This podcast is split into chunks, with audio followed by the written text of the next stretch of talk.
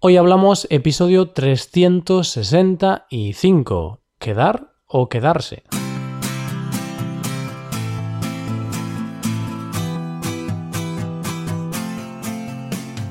Bienvenido a Hoy Hablamos, el podcast para aprender español cada día.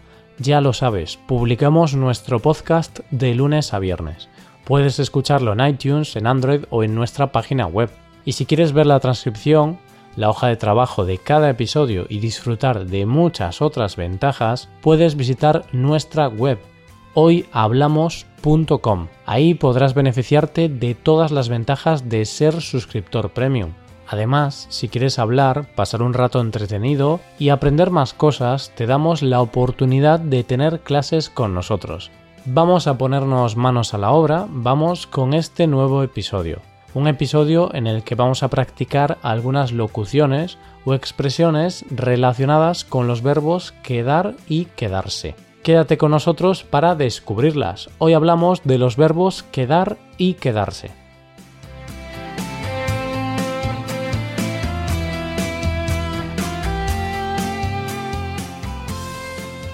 Antes de empezar, vamos a aclarar que este no va a ser un episodio de análisis exhaustivo de estos verbos. Para eso ya tenemos los episodios de gramática que tanto te gustan. Aquí simplemente vamos a ver algunos usos, expresiones o locuciones que utilizamos muy a menudo en España. Pues estos verbos producen muchísimos quebraderos de cabeza a millones de estudiantes de español ya que como sabes, por poner un ejemplo, no es lo mismo nos quedamos en el bar viendo el partido que quedamos en el bar para ver un partido. ¿Ves la diferencia? Con nos quedamos en el bar decimos que permanecemos en el bar durante más tiempo, mientras que con quedamos en el bar acordamos con una persona el lugar en el que nos vamos a ver. Mejor ahora.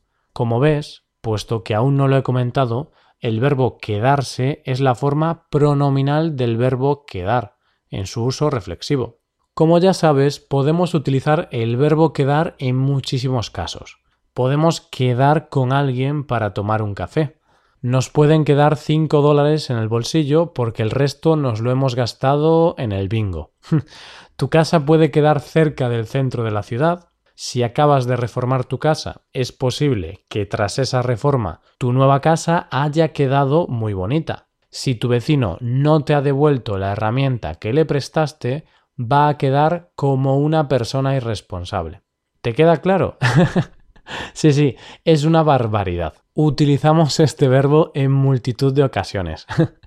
es como el verbo echar que vimos hace unas semanas. Este tipo de verbos están por todas partes.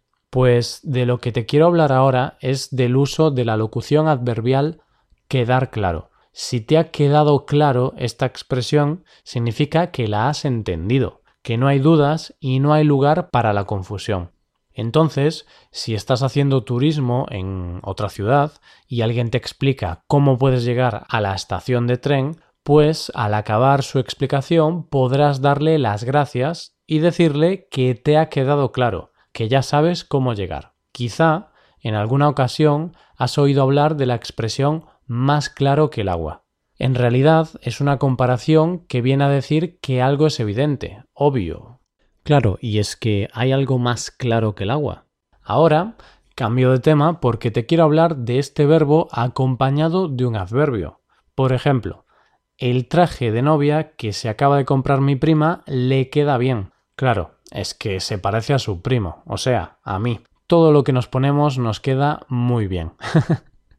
y ahora dirás, qué poco humilde que eres, Roy. Sí, tienes razón.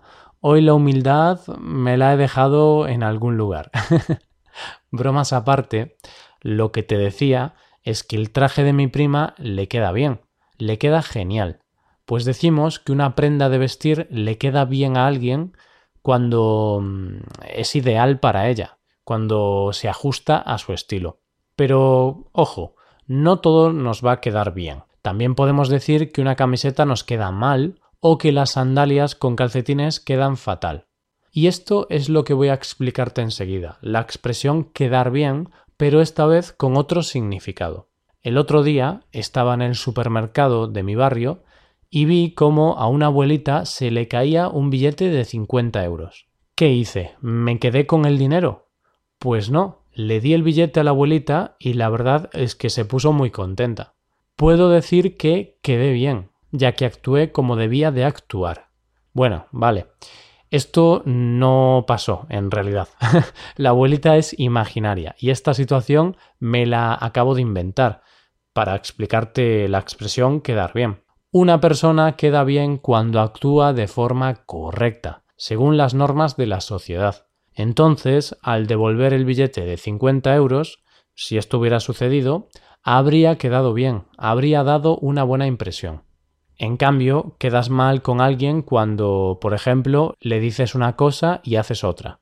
Este puede ser el caso en el que le dices a un amigo que vas a ir a cenar a su casa y cinco minutos antes de la cita dices que no puedes ir porque no tienes ganas. Sí, la verdad es que quedas bastante mal, no actúas de forma correcta.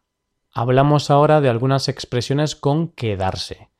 Y mm, eh, bueno, eh, la verdad es que me he quedado en blanco. No sé qué decirte porque se me ha olvidado todo. Estoy en blanco. No, parece que hoy es el día de las bromas, pero no. Esta es la manera en la... Ay, esta es la manera en la que te quería explicar la expresión quedarse en blanco. Una persona que se queda en blanco se queda sin ideas o pierde la memoria por un momento. Nos podemos quedar en blanco en un examen, cuando se nos olvida todo lo que hemos estudiado, si es que hemos estudiado. nos podemos quedar en blanco cuando le decimos a nuestra pareja que nos hemos gastado el sueldo en el casino. Bueno, más que en blanco, en esa situación te vas a quedar sin pareja y sin blanca, ¿no? Que es otra expresión para decir sin dinero. Quizás sea una exageración, quizá nuestra pareja nos perdone, pero estoy seguro de que se va a quedar de piedra, puesto que gastarse el sueldo en el casino es algo criminal. Acabo de utilizar la expresión quedarse de piedra, una nueva expresión con el verbo quedarse, así que vamos a ver qué significa. Alguien que se queda de piedra se queda conmocionado, sorprendido, sin saber cómo reaccionar. Básicamente se queda como una piedra, así, sin moverse ni reaccionar. Y ya por último te hablo de la última expresión del día de hoy.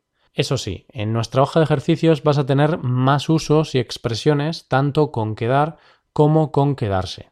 Entonces, ahora te hablo de la expresión quedarse en los huesos. Esta frase es lo que me dice mi abuela cada vez que me ve. Roy, te has quedado en los huesos. ¿Por qué? Bueno, no es que me haya quedado más delgado ni nada por el estilo. La cuestión es que para una abuela nunca vas a estar lo suficientemente gordito. Por mucho que peses más que la última vez que te vio, siempre te va a decir que te has quedado en los huesos, es decir, que te has quedado más delgado. Y no sé en tu país, pero en España una abuela te va a obligar a comerte dos cosas, una magdalena y un vaso de leche calentito. Y así, con la abuela española, vamos llegando al final de este episodio. Espero que te haya quedado claro y hayas aprendido algo más con nosotros. Si quieres, nos puedes comentar qué es lo típico que ofrecen las abuelas de tu país a sus nietos para que no se queden en los huesos. Ya sé que quedar tiene muchos significados y puede ser un poco abrumador, pero bueno, como siempre os digo, poco a poco, poco a poco podréis aprender todos los usos de quedar. Ya sí, nos despedimos recordándote que puedes hacer dos cosas para mejorar tu español y colaborar con este podcast, si todavía no lo haces. Uno, puedes hacerte suscriptor premium. Y dos, puedes tomar clases de español con nosotros. Así que ya lo sabes, búscanos en nuestra página web hoyhablamos.com. Muchas gracias por escucharnos. Nos vemos en el episodio de mañana, donde hablaremos de noticias en español. Pasa un buen día. Hasta mañana.